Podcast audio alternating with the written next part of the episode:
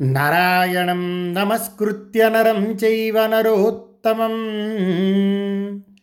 దేవీం సరస్వతీం వ్యాసం తతో జయముదీరయేత్. వ్యాసాయ విష్ణురూపాయ వ్యాసరూపాయ విష్ణవే. నమో వై బ్రహ్మనిధయే వాసిష్ఠాయ నమో నమః. నారాయణ స్వరూపుడైన శ్రీకృష్ణ పరమాత్మకు సరస్వతీదేవికి మహర్షి వేదవ్యాసునకు నమస్కరించి మహాభారతంలో ఉద్యోగ పర్వమును ప్రారంభించుచున్నాము. రాజుల ఆశీస్సులతో ఉత్తరాభిమన్యుల వివాహం అత్యంత రమణీయంగా జరిగింది. అభిమన్యుని వివాహం చేసి పాండవులు వారి పక్షంలో ఉన్నవారు చాలా ఆనందించారు.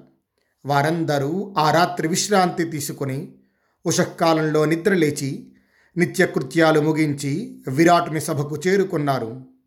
మత్స్య దేశాధిపతి అయిన విరాటుని సభ ఎంతో సమృద్ధిగా ఉంది.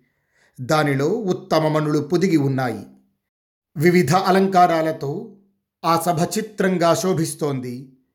తగిన ఆసనాలను ఆయా స్థానాలలో వేసి ఉంచారు. సుగంధభరితమైన పూలదండలు కట్టారు. పెద్ద పెద్ద రాజులందరూ అక్కడకు చేరుకున్నారు. ఆ సభలో అందరికీ ముందు విరాటరాజు ద్రుపదుడు ఆసనాలపై కూర్చున్నారు. వారు రాజులందరిలో వృద్ధులు పూజ్యులు. తమ తండ్రి వసుదేవునితో కలిసి బలరామ శ్రీకృష్ణులు కూడా ఆసనాలపై కూర్చున్నారు. పాంచాల రాజు ద్రుపదుని ప్రక్కన సాత్యకి బలరామునితో కలిసి కూర్చున్నాడు. మత్స్యరాజైన విరాటునికి మరింత దగ్గరగా శ్రీకృష్ణుడు యుధిష్ఠిరుడు కూర్చున్నారు. ద్రుపదరాజు పుత్రులు భీమార్జునులు నకుల సహదేవులు యుద్ధవీరులు ప్రద్యుమ్నుడు సాంబుడు విరాటుని పుత్రులతో కలిసి అభిమన్యుడు ద్రౌపది పుత్రులు అందరూ అందమైన బంగారు ఆసనాలపై కూర్చున్నారు. ద్రౌపది పుత్రులు ఐదుగురు సౌందర్య బలపరాక్రమాలలో తమ తండ్రులతో సమానంగా ఉన్నారు. వారు ఎవరికి వారే శూరులు వీరులు. ప్రకాశిస్తున్న ఆభరణాలతో వస్త్రాలతో విభూషితులైన మహారథులు కూర్చొని ఉండగా రాజులతో నిండుగా ఉన్న ఆ సభ కాంతిమంతమైన గ్రహాలు నక్షత్రాలతో నిండిన ఆకాశం వలె ప్రకాశించింది. ఆ వీరపురుషులందరూ సమయోచితమైన చిత్ర సంభాషణలు చేస్తూ కృష్ణుని వైపు చూసి ఆలోచనలో మునిగి ముహూర్తకాలం మౌనంగా ఉన్నారు.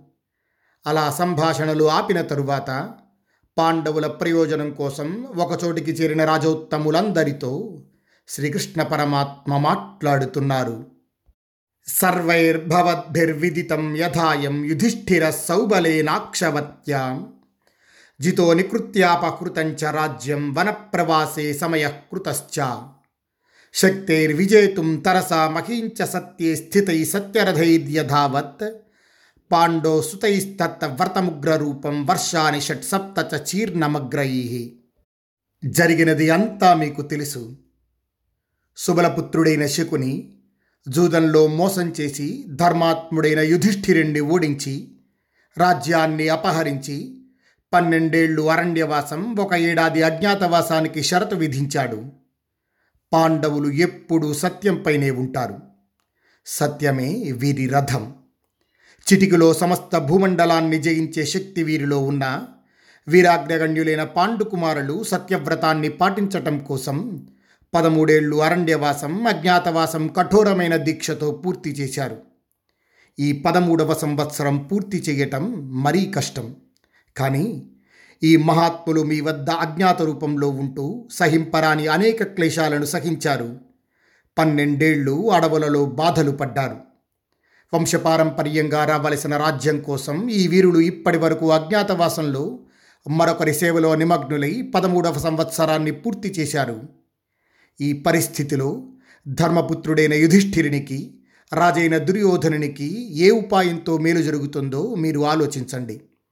మీరు చూపే ఏ మార్గమైనా కురుశ్రేష్ఠులైన ఈ వీరులకు ధర్మానుకూలం న్యాయోచితం కీర్తికరం కావాలి. ధర్మరాజు ధర్మ విరుద్ధంగా దేవతల రాజ్యాన్నైనా కోరడు. ధర్మానికి అర్థానికి అనుకూలంగా ఉన్న చిన్న గ్రామమైన రాజ్యంగా స్వీకరించడానికి వీరు సిద్ధంగా ఉన్నారు. ధృతరాష్ట్రపుత్రులు పాండవులకు పైతృకంగా రావలసిన రాజ్యాన్ని ఎలా అపహరించారో రాజులందరికీ తెలుసు. కౌరవులు చేసిన ఈ కపట వ్యవహారం కారణంగా పాండవులు సహింపరాని ఎంతటి కష్టాన్ని అనుభవించారో మీకు తెలియనిది కాదు. ధృతరాష్ట్ర పుత్రులు తమ బలపరాక్రమాలతో కుంతీపుత్రుడైన యుధిష్ఠిరుణ్ణి ఏ యుద్ధంలోనూ ఓడించలేదు కదా. మోసంతోనే వీరి రాజ్యాన్ని దొంగిలించారు. అయినా స్నేహితులతో కూడిన ధర్మరాజు వారి క్షేమాన్నే కోరుతున్నాడు. రాజులందరినీ జయించి స్వయంగా సంపాదించిన ధనాన్ని మాత్రమే కుంతీసుతులు మాద్రీసుతులు అయిన పాండవులు కోరుతున్నారు. వీరు బాల్యంలో అభం శుభం తెలియని వయస్సులో ఉన్నప్పుడే వీరి రాజ్యాన్ని అపహరించడానికి ఉగ్ర స్వభావులైన దుష్టులతో కలిసి కుట్రలు పన్ని వీరిని చంపడానికి ఎన్నో ఎత్తులు వేసిన సంగతి ఇక్కడున్న మీ అందరికూ తెలిసినది. అందువల్ల సభాసదులందరూ కౌరవుల అతిలోభాన్ని యుధిష్ఠిరిని ధర్మజ్ఞతను ఇరుపక్షాల వారి బంధుత్వాన్ని పరిశీలించి విడివిడిగాను అందరూ కలిసి ఆలోచించి ఒక నిర్ణయం చేయండి. ఈ పాండవులు సదా సత్యపరాయణులు కావటం వలన చేసిన ప్రతిజ్ఞను అనుకున్నట్లు పూర్తి చేశారు. ధృతరాష్ట్రపుత్రులు వీరి పట్ల విపరీత వ్యవహారం చేయదలుచుకుంటే పాండవులు వారిని చంపేస్తారు. కౌరవులు పాండవుల కార్యానికి విఘ్నాలు కల్పిస్తారు అపకీర్తిని తేవడానికి సిద్ధపడతారు. ఈ విషయాన్ని నిశ్చయంగా తెలుసుకున్న మిత్రులు బంధువులు వారిని ఈ చెడు పని చేయకుండా ఆపాలి. ధృతరాష్ట్రపుత్రులు ఈ విధంగా పాండవులను బాధిస్తారు. వారిచే బాధింపబడిన వీరు యుద్ధంలో వారిని సంహరిస్తారు. అయినా తక్కువ సంఖ్యలో ఉన్న వీరు వారిని జయించడానికి సమర్థులు కారని మీ అభిప్రాయమై ఉండవచ్చు. అయినప్పటికీ వీరి శ్రేయోభిలాషులు మిత్రులు అందరూ కలిసి వారి వినాశనానికి ప్రయత్నం చేసి తీరుతారు. కనుక వీరిని బలహీనులని మీరు తలచకండి. దుర్యోధనుని అభిప్రాయం ఏమిటి అనేది ఇప్పటికీ స్పష్టంగా తెలియకపోవటం వల్ల వారు ఏం చేయబోతున్నారో తెలియటం లేదు. శత్రుపక్షం ఆలోచన తెలియకుండా మీరు ఇది ఇలా చెయ్యాలి అని ఎలా నిశ్చయించగలరు? కార్యం ఎలా పరిణమిస్తుందో తెలుసుకోవలసిన అవసరం ఉంది. కనుక ధర్మాత్ముడైన ఒక వ్యక్తి దూతగా అక్కడకు వెళ్ళాలి. దూత కౌరవుల అహంకారాన్ని ఆవేశాన్ని శాంతింపచేసి యుధిష్ఠిరునికు అర్ధరాజ్యాన్ని ఇచ్చేటట్లుగా చేయగలవాడై ఉండాలి. శ్రీకృష్ణ పరమాత్మ ఈ విధంగా ధర్మబద్ధంగా అర్ధయుక్తంగా మధురంగా ఇరుపక్షాల వారికి తగిన విధంగా పలికిన పలుకలను విని బలరాముడు బాగా ప్రశంసించి ఆ సభలో బలరాముడు ఇప్పుడు మాట్లాడుతున్నాడు. సుజనులారా అజాతశత్రువైన ధర్మరాజుకు రాజైన దుర్యోధనునకు హితమైనది ధర్మానుకూలము అర్థశాస్త్ర సమ్మతము అయిన శ్రీకృష్ణుని సంభాషణను మీరందరూ విన్నారు. మహావీరుడైన పాండవులు సగం వదులుకొని అర్ధరాజ్యానికి ప్రయత్నిస్తున్నారు. దుర్యోధనుడు వారు అడుగుతున్న అర్ధరాజ్యాన్ని ఇచ్చి మనతో పాటు తాను కూడా సుఖంగా సంతోషంగా ఉండాలి. శ్రేష్ఠులైన పాండవులు అర్ధరాజ్యాన్ని పొంది తమ వారి యందు పరులయందు సమానమైన ప్రశాంతతతో సుఖమును పొందురుగాక వారి ప్రశాంతత ప్రజలకు మేలు కలిగిస్తుంది. దుర్యోధనుని అభిప్రాయాన్ని తెలుసుకోవడానికి యుధిష్ఠిరిని పలుకులను అతనికి తెలియజేయడానికి కౌరవ పాండవులకు శాంతి కలిగించడానికి ఎవడైనా ఒకడు రాయిబారిగా వెళ్ళాలి. ఈ ప్రయత్నం నాకు చాలా ప్రియమైనది. ఆ దూత కురువృద్ధుడైన భీష్ముణ్ణి మహానుభావుడైన ధృతరాష్ట్రుణ్ణి ద్రోణుణ్ణి అశ్వత్థామను విదురుణ్ణి కృపాచార్యుణ్ణి శకుణ్ణి కర్ణుణ్ణి కౌరవులందరినీ బలవంతులు వేదవిధులు స్వధర్మనిష్ఠులు మహావీరులు వయోవృద్ధులైన ఆ సభలోని పౌరులను ఉద్దేశించి వినయపూర్వకంగా పాండవులకు ప్రయోజనకరమైన విధంగా మాట్లాడాలి. ఏ దశలోనూ వారికి కోపం తెప్పించకూడదు. ఎందుకంటే వారు బలవంతులై రాజ్యంపై అధికారం పొంది ఉన్నారు. జూదంపై ఆసక్తితో ఆటకు వెళ్ళిన యుధిష్ఠిరుని రాజ్యం వారిచే అపహరించబడింది. జూదం మారటం సరిగా ఎరుగని కురువీరుడైన యుధిష్ఠిరుణ్ణి హితులందరూ నివారించారు. అయినా అతడు జూదానికి సిద్ధమై కర్ణుణ్ణి దుర్యోధనుణ్ణి తాను గెలువగలిగిన వేల మంది జూదరులను వదలి గాంధార రాజకుమారుడు జూదంలో నిపుణుడు అయిన శకునిని ఆటకు పిలిచి అతని చేతిలో ఓడిపోయాడు జూదం మాడుతున్న యుధిష్ఠిరుడు ఆటలో పాచికలు తిరగబడి ఓడిపోతూ రోషావేశంతో జూదాన్ని కొనసాగించి ఓడిపోయాడు. దానిలో శకుని తప్పు ఏమీ లేదు. అందువలన ఇక్కడ నుండి వెళ్ళే దూత ధృతరాష్ట్రునికి వినయపూర్వకంగా నమస్కరించి మాత్రమే సామాన్యతయుక్తంగా మాట్లాడవలసి ఉంటుంది. అలా అయితేనే అతడు దుర్యోధనుణ్ణి తన ప్రయోజన సిద్ధిలో నియోగించడం సాధ్యమవుతుంది. కౌరవ పాండవుల మధ్య యుద్ధం జరగకుండా ఉండాలని కోరుకోండి. సంధి ప్రయత్నం సామోపాయంతో మాత్రమే దుర్యోధనుణ్ణి పిలవండి. ఆ మార్గంలో సిద్ధించిన ప్రయోజనమే లాభదాయకమవుతుంది.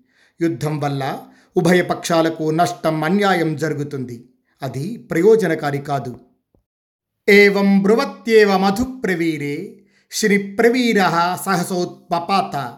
తచ్చాపి వాక్యం పరినింద్య తస్య సమాదదే వాక్యమిదం సమన్యు. బలరాముడు ఇలా పలుకుతూ ఉండగా సాత్యకి తటాలున లేచి అడ్డుకొన్నాడు. బలరాముని పలుకులను వ్యతిరేకిస్తూ కోపంతో ఆ సభలో సాత్యకి ఇప్పుడు మాట్లాడుతున్నాడు. బలరామ మనుష్యునకు ఎలాంటి హృదయం ఉంటే అలాంటి మాటలే అతని నోటి నుండి వస్తాయి. మీకు కూడా ఎటువంటి అంతఃకరణ ఉన్నదో అటువంటి మాటలే మీరు మాట్లాడుతున్నారు. పురుషులలో సూర్యులు ఉన్నారు. అలాగే కుత్సితులు సోమరులు ఉన్నారు. మానవులలో ఈ రెండు రకాల వారు కనిపిస్తూ ఉంటారు.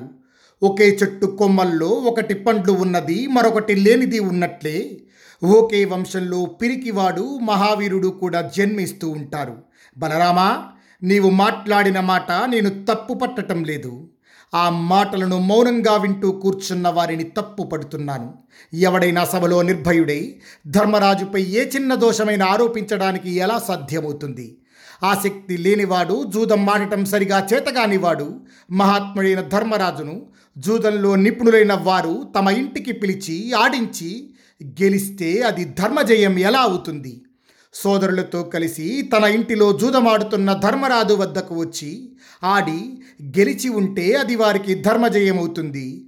క్షత్రియ ధర్మాన్ని అనుసరించే యుధిష్ఠిరుణ్ణి జూదానికి పిలిచి మోసం చేసి గెలిస్తే వారు చేసింది మంచి పని ఎలా అవుతుంది? పైగా ధర్మరాజు ప్రతిజ్ఞను పూర్తి చేశాక వచ్చి వారికి ఎలా తల ఉంచుతాడు వనవాసం నుండి విముక్తుడు కాగానే ధర్మరాజు పైతృకమైన రాజ్యాన్ని పొందడానికి అర్హుడైనాడు. అతడేమైనా అన్యాయంగా తన రాజ్యాన్ని పొందగోరుతున్నాడా? అలా అయినా దీనుడై అతడు శత్రువులను యాచించటం తగదు. నియమం ప్రకారం వనవాసాన్ని పూర్తి చేసుకుని వచ్చిన పాండవులకు రాజ్యాన్ని తిరిగి ఇవ్వకుండా అపహరించిన కౌరవులు ధర్మయుక్తులు ఎలా అవుతారు? వారిని విఘ్నులని ఎవరు అంటారు? భీష్ముడు ద్రోణుడు విదురుడు అనుడయంతో చెప్పిన పాండవులకు పైతృకమైన సంపదను ఇవ్వడానికి కౌరవులు సిద్ధపడటం లేదు. నేనైతే కౌరవులను యుద్ధంలో పదునైన బాణాలతో లాక్కు వచ్చి మహాత్ముడైన ధర్మరాజు పాదాలపై పడేస్తాను. కౌరవులు బుద్ధిశాలి అయిన ధర్మజుని పాదాలపై పడకూడదనుకుంటే మంత్రులతో కలిసి యమలోకానికి పోతారు. మహాపర్వతాలైన వజ్రాయుధం వేగాన్ని తట్టుకోలేనట్టు వీరావేశంతో యుద్ధం చేసే ఈ సాత్యకి దెబ్బలకు వారెవ్వరూ ఆగలేరు. అర్జునుణ్ణి చక్రాయుధుడైన కృష్ణుణ్ణి భయంకరుడైన భీముణ్ణి నన్ను యుద్ధంలో ఎవడు ఎదుర్కొనగలడు. విలువిద్యలో ఆరితేరి ననకుల సహదేవులు విరాట ద్రుపదులు కాలయముల వంటి వారు వారిని మహావీరుడైన దృష్టద్యుమ్నుణ్ణి ఎదుర్కొని ఎవరు బ్రతుకుతారు? ఉపపాండవులు ద్రౌపది కీర్తిని పెంచేవారు ఉత్సాహవంతులు. ఐదుగురు పాండవులతో సమానమైన బలం కలవారు. సుభద్ర కొడుకు అభిమన్యుడు దేవతలకు కూడా అసాధ్యుడు. గదుడు కాలిని వంటివాడు ప్రద్యుమ్నుడు సూర్యుని వంటివాడు సాంబుడు నిప్పు వంటివాడు. వీరందరినీ ఎదుర్కొని ఎవరైనా బ్రతుకగలరా? దుర్యోధనుణ్ణి శకుని కర్ణుణ్ణి మేము యుద్ధంలో చంపి ధర్మరాజుకు పట్టాభిషేకం చేస్తాము. దుర్మార్గులైన శత్రువులను చంపటంలో కొంచెం కూడా అధర్మం లేదు. కానీ శత్రువులను యాచించటం అధర్మము అపకీర్తికరము అవుతుంది. ధర్మరాజు హృదయంలో ఉన్న కోరికను అలసట లేకుండా తీర్చండి. ధృతరాష్ట్రుడు ఇచ్చిన రాజ్యాన్ని ధర్మరాజు పొందుగాక పాండునందరుడైన యుధిష్ఠిరుడు రాజ్యాన్ని అయినా పొందాలి లేదా కౌరవులను యుద్ధరంగంలో చంపి అయినా నిద్రపోవాలి. సాత్యకి ఈ విధంగా కోపంతో మాట్లాడుతూ ఉంటే అప్పుడు సభలో ఉన్న ద్రుపదుడన్నాడు మహాబాహు సాత్యకి నీవు అన్నట్లుగానే జరుగుతుంది సందేహం లేదు. దుర్యోధనుడు రాజ్యాన్ని మృదు పద్ధతిలో ఇవ్వడు. కొడుకును ప్రేమించే ధృతరాష్ట్రుడు అతనిని అనుసరిస్తాడు. భీష్మద్రోణులు నిస్సహాయతతోనూ కర్ణశకునులు మూర్ఖత్వంతోనూ అతనితోనే ఉంటారు. బలరాముని సూచన సరికాదు అని నాకు అనిపిస్తోంది న్యాయాన్ని నీతిని కోరే మహాపురుషుడు ఈ పని సాధించాలి. దుర్యోధనుడు ఎన్నటికీ మెత్తని మాటలతో చెప్పదగినవాడు కాదు. ఆ పాప బుద్ధి మెత్తదనానికి లొంగేవాడు కాదని నా అభిప్రాయం. పాపాత్ముడైన దుర్యోధనునితో మృదువుగా మాట్లాడాలనుకునేవాడు గాడిద పట్ల మెత్తదనాన్ని ఆవు పట్ల కరుకుతనాన్ని చూపేవాడు. పాపాత్ముడు మెత్తగా మాట్లాడేవానిని అశక్తుడిగా భావిస్తాడు. మూర్ఖుడు ఎదుటివారి మృదుత్వం చూసి తాను గెలిచాననుకుంటాడు. ఇలాగే చేద్దాం. దానికి తగిన ప్రయత్నం చేయండి. మన మిత్రుల వద్దకు వెళదాం. మన బలాలను సమకూర్చండి. శల్యుడు ధృష్టకేతువు జగత్సేనుడు కేకేయులు మొదలైన వారందరి వద్దకు త్వరగా వెళ్ళగలిగిన దూతలను పంపండి. దుర్యోధనుడు కూడా తప్పకుండా అన్ని వైపులకు దూతలను పంపుతాడు. సజ్జనులు ముందుగా వచ్చిన వానికి సహాయం చేస్తారు. అందువలన ముందుగానే రాజులందరికీ ఆహ్వానాలు పంపేటందుకు త్వరపడాలి. ఇక్కడ ఉన్న వారందరూ చాలా పెద్ద కార్యభారాన్నే మోయవలసి ఉందని నా అభిప్రాయం. శల్యుని వద్దకు అతనిని అనుసరించే రాజుల వద్దకు పూర్వ సముద్ర తీర నివాసి అయిన మహారాజు భగదత్తుని వద్దకు వెంటనే దూతలను పంపండి. భగవాన్! అలాగే అమితోజసుడు ఉగ్రుడు కృతవర్మ అంధకుడు దీర్ఘప్రజ్ఞుడు శూరుడు రోచమారుడు వీరందరి వద్దకు కూడా దూతలను త్వరగా పంపాలి. ఇక్కడ ద్రుపదుడు చెప్తూ శల్యుడు దృష్టకేతువు జయత్సేనుడు కేకయులు వీరందరి దగ్గరికి దూతలు పంపించమని చెప్పారు. వీళ్ళలో శల్యుడు మద్రదేశపు రాజు నకుల సహదేవులకు మేనమామ. ఇది మీ అందరికీ తెలిసిందే. దృష్టకేతువు చేతి దేశపు రాజు శిశుపాలుని యొక్క కొడుకు. జయత్సేనుడు మగధ దేశపు రాజు జరాసంధుని కొడుకు. ఇక కేకయులు వీరు కేకయ దేశపు రాజులు. వీరిలో ఐదుగురు పాండవుల పక్షాన ఐదుగురు కౌరవుల పక్షాన చేరారు. మహారాజా విరాట అలాగే బృహంతుండి పిలిపించండి. రాజులు సేనాబిందువు సేనాజిత్తు ప్రతివింధ్యుడు చిత్రవర్మ సువాస్తుకుడు బాక్లికుడు మంజుకేశుడు చేద్యరాజు సురారి నదీజుడు కర్ణవేష్ఠుడు నీలుడు వీరధర్ముడు పరాక్రమవంతుడైన భూమిపాలుడు దుర్జయుడు దంతవక్తుడు రుక్మి జనమేజయుడు ఆషాఢుడు వాయువేగుడు పూర్వపాలి భూరితేజుడు దేవకుడు పుత్రులతో సహా ఏకలవ్యుడు కారుషుకరాజులు బలవంతుడైన క్షేమధూర్తి కాంబోజ ఋషిక పశ్చిమ ద్వీపరాజులు జయత్సేనుడు కాశ్యుడు పంచనదరాజులు క్రాధపుత్రుడు దుర్ధర్షుడు పార్వతీయరాజులు జానకి సుశర్మ మణివంతుడు యోతిమత్సకుడు పాంశురాజ్యాధిపతి పరాక్రమవంతుడైన ధృష్టకేతువు తుండు దండధారుడు బృహత్సేనుడు అపరాజితుడు నిషాదుడు శ్రేణిమంతుడు వసుమంతుడు బృహద్బలుడు మహోజుడు శత్రునగర విజేతైన బాహువు పుత్రులతో సహా పరాక్రమశాలైన సముద్రసేనుడు ఉద్ధవుడు క్షేమకుడు వాటధానుడు శృతాయువు దృఢాయువు శాల్వపుత్రుడు యుద్ధతీవ్రుడు యువకుడు అయిన కళింగరాజు మొదలైన ముఖ్యులందరి వద్దకు త్వరగా దూతలను పంపి యుద్ధంలో సహాయానికి ఆహ్వానించాలి. ఇదే నా అభిప్రాయం. అయంచ బ్రాహ్మణో విద్వాన్ మమరాజన్ పురోహిత ప్రేష్యతాం ధృతరాష్ట్రాయ వాక్యమస్మై ప్రదీయతాం. యథా దుర్యోధనో వాచ్య యథా శాంతనవో నృప ధృతరాష్ట్రో యథా వాచ్య ద్రోణశ్చ వర వరః. మత్స్యరాజా విద్వాంసుడైన ఈ బ్రాహ్మణుడు నా పురోహితుడు. మన మాటలు ఇతనికి చెప్పి ధృతరాష్ట్రుని వద్దకు దూతగా పంపండి. దుర్యోధనునికి భీష్మునికి ధృతరాష్ట్రునికి వీరాగ్రేసరుడైన ద్రోణుడికి ఎవరెవరికి ఎలా చెప్పాలో వివరంగా చెప్పండి. ద్రుపద మహారాజు ఈ విధంగా చెప్పిన తరువాత ఆ సభలో శ్రీకృష్ణ పరమాత్మ మాట్లాడుతున్నారు.